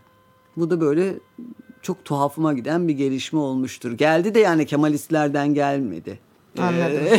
o yani daha doğrusu oradaki yuvalanmış işte kemik e, Cumhuriyet ekibinden gelmedi. Peki mesela bu dönemde ayrıldığınızda yani Cumhuriyet'ten ayrılmanızda aynı gün Hürriyet'teki yazılarına da son verilen Akif Beki ile birlikte anılmak istemediğini söylüyorsunuz. Tabii ki Gökçe. herhalde. Gökçe yani, Çiçek'le Yani Ruşen'e, Ruşen'e çok kızdım. Söyledim de zaten Medyaskop'ta. Yani nasıl benim yani basın özgürlüğü ne bu indirilmiş iki darbe olarak yan yana koyduğu şeylere bakar mısınız? İnanılır gibi değil yani. Siz olsanız hoşunuza gider mi? Ee, bu birkaç soru önce yani 4-5 soru önce bahsettiğiniz iktidarın yerleştirdiği köprü kurma insanları vardır. Öyle tabii. Ne yani? Akif Beki de onlardan biri Değil mi yani? Öyleydi zaten bu yazıldı, çizildi filan herhalde kendisi de çok bunu itiraz edeceği bir nokta değildir. Anılmak istememe nedeniniz de bu. Öyle tabii yani şahsına Akif'in bir şeyimiz yok. Yani iktidarın Tayyip Bey'in sözcüsüydü. İşte filandı ve o dönemlerde hala iktidara yakın bir isimdi. Yani sözcü değildi artık ama ve bir köprü şahıslardan bir tanesiydi. Yine Akif Bekin'in lafı geçecek. E, gazeteci Serdar Akinan Hayatımın Haberi isimli kitabında Erdoğan'ın boğazını sıkması meselesini sizinle paylaştığını, sizinle bu konuda dertleştiğini, sizin de Akinan'a bunlar senin kötü niyetli olduğunu düşünüyor olabilir deyip o zaman yakın olduğunuz Yeni Şafak gazetesi yazarları Akif Beki ve Mustafa Karaalioğlu ile görüşmesini tavsiye ettiğinizi yazıyor. Ardından siz de o tinette biri olmadığınızı böyle bir şey olsa sessiz kalmayacağınızı yazıyorsunuz. Bu konuyla alakalı mesela Serdar Akinan'la yüzleştiniz mi? Bu yeni de bir olay aslında. Uzun yıllardır Tabii arkadaşım aradım canım Serdar'ı. Yani böyle isimlerden gitmek hoşuma gitmiyor ama yani siz zikrettiğiniz için Şimdi öyle tiniyette e, bir insan değilim dediğim şu. Öyle bir başlık atmışlar ki işte başbakan kimin boğazını sıktı. Allah Allah filan diyorsunuz. Ve altta işte Serdar'ın yazdığı o bölümler işte canım acıdı filan yani böyle hani işte beni bana bana böyle şey yaptı. Beni azarladı. Payladı değil de sanki fiziki bir şey ön plana çıkmış oluyor yani. Öyle değil mi? Ben öyle okudum. E dolayısıyla başlığı atan da öyle atmış. Ha, kimin boğazına sarıldı. Ben de bunun üzerine yani işte Nuray Mert'e bana mesela bu şekilde söylense. Hı hı. Tayyip Bey beni payladı demiştir. Bak açık söylüyorum. Hı hı. Hiç hatırlamıyorum. Yani böyle bir sürü görüşme yaptım ben. Tayyip Bey beni payladı demiştir. Bir gazetenin genel yayın yönetmeni. Arkadaşım yani herhalde şikayet ediyorsan bir bağlantı kurmak istiyorsundur. Ben de o insanları tanıyorum. yani onlarla görüştüremişim. Derim yani ben aman hiç bu işlere karışma. Dem diye hepsi benim o bir zamanlar ahbabımdı bunların. Yani ben bir genel yayın yönetmeni olmaya çalışmadım. Dolayısıyla benim böyle ihtiyaçlarım olmadı. Yani aman bu arkadaşlara söyleyelim Tayyip Bey'le ters düşmeyelim diye. Ama bu yöneticilik yapan arkadaşların böyle sorunları var. Öyle bir şey aksettirmiş olabilir bana o zaman. Ee, ve ben de bunu söylemiş olurum ama benim boğazımı sıktı dese bir insan. Yani bu çok frapan bir durum değil mi yani? Bir skandal bir durum. Ulan bir gelecek bir arkadaşım bana veya başka biri Başbakan benim boğazımı sıktı. Ben de ya bu, bir Akif'le konuş bakalım halle. Böyle bir saçmalık bir krem var Böyle bir saçmalık olabilir mi? Buna kızdım. Ee, onu yazdım yani. Böyle ben de bunun altında kalmayayım dedim yani. Meramımı anlatayım. Ondan sonra Serdar telefon açtım. Ya işte bana dedi ki sen beni yalancı duruma düşürdün. Dedim ki Serdar aynen yazdığım gibi. Ben seni nasıl hatırlamıyorsun? Sen bana dedim boğazımı sıktı falan dedi. Yani böyle bir şey hatırlıyor musun sen? İşte ben aslında öyle demek istemedim. Gazete o köşeyi yazan e, Ahmet Erdinç diyeceğim geliyor. Değil değil başka. Aytunç Erkin. Evet. Ee, o öyle başlıyor. Dedim ki sen adama boğazımı sıktı dersen o da tabii böyle başlık yapar. Yani gayet frapan bir başlık vermişsin falan. Böyle yani şey yapmadık. Bunu Anladım. konuştuk ama. bir sürü yakıştırma yapılıyor işte size yıllar içerisinde Ergenekolcu olmadığınız kalıyor işte vesaire İslamcı falan filan. 31 Ağustos 2021 tarihindeki Medyaskop yayınında Atatürkçülük Türkiye'nin en başarılı sivil toplum hareketi oldu diyorsunuz. Ardından Nuray Mert Atatürkçü oldu deniyor. İşte hatta Hasan Cemal ve Murat Belge'nin ardından Nuray Mert de Atatürkçü oldu diye atılan başlıklar da var. Bununla alakalı ne düşünüyorsunuz? Atatürkçü mü oldunuz diye son bir soru Hayır. sorayım istedim. yani Kemalist olsam da bunu böyle bir sır gibi içime gömmem herhalde yani. Zaten ne düşünüyorsak söylüyoruz. Çayır çimen geze geze oldum ben bir geveze gibi bizim durumumuz yani. Sürekli olarak zaten görüş bildiriyoruz. En bildirmediğimiz hal bu işte bak yani. Gene bile böyle oradan buradan sürekli görüş o bu filan ileri sürüyoruz. Tartışma oluyor şu bu. Yani ben Kemalist olsam yasak mı bu memlekette ayıp mı? Yani evet şu şu gerekçelerle yani bir Türkiye'nin geleceği Kemalizmdedir filan derim. Yani bunda saklanacak bir şey yok. Hayır ben Türkiye'nin geleceğinin tekrar Kemalizmin ihyası olduğunu düşünmüyorum. Ama geçmişte de hiçbir zaman başımıza gelen bütün belalar Kemalizmden gelmiştir diye düşünmezdim, yazardım. Hatta en son bu konuda bir, bir, bir en son bir şey daha yazdım. İlgilenen post varsa post post Kemalizm. Evet siz de tam de, dedektif benim unutmadığım unuttuğum e, şeyde birikimde evet post post Kemalizm bu konudaki görüşlerimi e, derleyip toparladım. Hayır Türkiye'nin geleceği yani Kemalizmin ihyası falan değil. Ama bu başka bir şey anlattık zaten. Dedim ki bir daha tekrarlayayım merak eden varsa. Yani Türkiye'de işte o sivil toplum kuruluşu, bu sivil toplum kuruluşu ama sonuç itibariyle iktidarı gerim adım attıran bir sivil toplum tepkisi dediğiniz böyle bir şey. Örgütlü olmayabilir bazen. Örgütsüz de olsa bizim böyle burun e, kıvırdığımız, gülünç bulduğumuz o böyle anıt kabirlere tapınırcasına oluk oluk gitmeler, bayrak sallamalar, şunlar bunlar sonuç itibariyle gördük ki evet böyle bir toplumsal sahiplenme sağlıklı, sağlıksız, geleceği böyle bir geçmişin ihyası mıdır tartışılır. Ama sonunda bir sahip çıkma ki o sahip çıkma aslında yani bu popüler düzeydekinden bahsediyorsak bu layıklık konusundaki kaygıların ifadesi. Bakın ben layıklık miktikleri konusunda T o zaman yazı yazmış biriyim. Yani yok sıtmayı görmüş de ölümü görmüş de sıtmaya yani açılıp bakılsın. Çok yadırgandı o dönemde de. Layıklık mitingleri ki yani böyle örgütleyicisi şaibeli bir adam filan. Ama sonuç itibariyle bu ülkede böyle bir kaygının olabileceğini, anlaşılması gerektiğini ta o tarihte söylemiş bir insanım. Şu anda da bunun bir layıklık konusunda işte bireysel özgürlüklerin kısıtlanması konusunda bir tepkinin sembolü olduğunu düşünüyorum. Yani herkes kalkıp hı hı. da böyle Baudrillard'dan e, dipnot vererek entelektüel yazılar yazacak hali yok yani. E, sonuç itibariyle insanlar da popüler semboller üzerinden e, tepki verirler. Bu manada bakın bir kadın hareketi bak feminist değilim hiçbir zaman bir katkım olmadı. E, diyecekler ki gölge etme başka ihsan istemez. Ama sonuç itibariyle Türkiye'de kadın hareketi çok başarılı bir sivil toplum hareketi oldu. Öyle değil mi? Yani bu kadar cinayet işi. Şimdi engelleyemeyebilirsiniz bir şeyi. Ama verdiği tepki Türkiye'de dilin, cinsiyetçi dilin olabildiğince değişmesinde değil mi? Çok etkili oldu. Bir o, bir de bu Atatürkçülük evet başarılı bir sivil toplum hamlesi oldu. Günün sonunda bunu söyledim. Bundan ibaret. Çok çok çok teşekkür ediyorum. teşekkür Şimdilik ederim. benim sorularım bu kadardı. Aman daha ne olacak ben böyle çok daha kısa olacağını zannetmiştim. Teşekkür ederim. O zaman bir sonraki bölümde görüşmek üzere.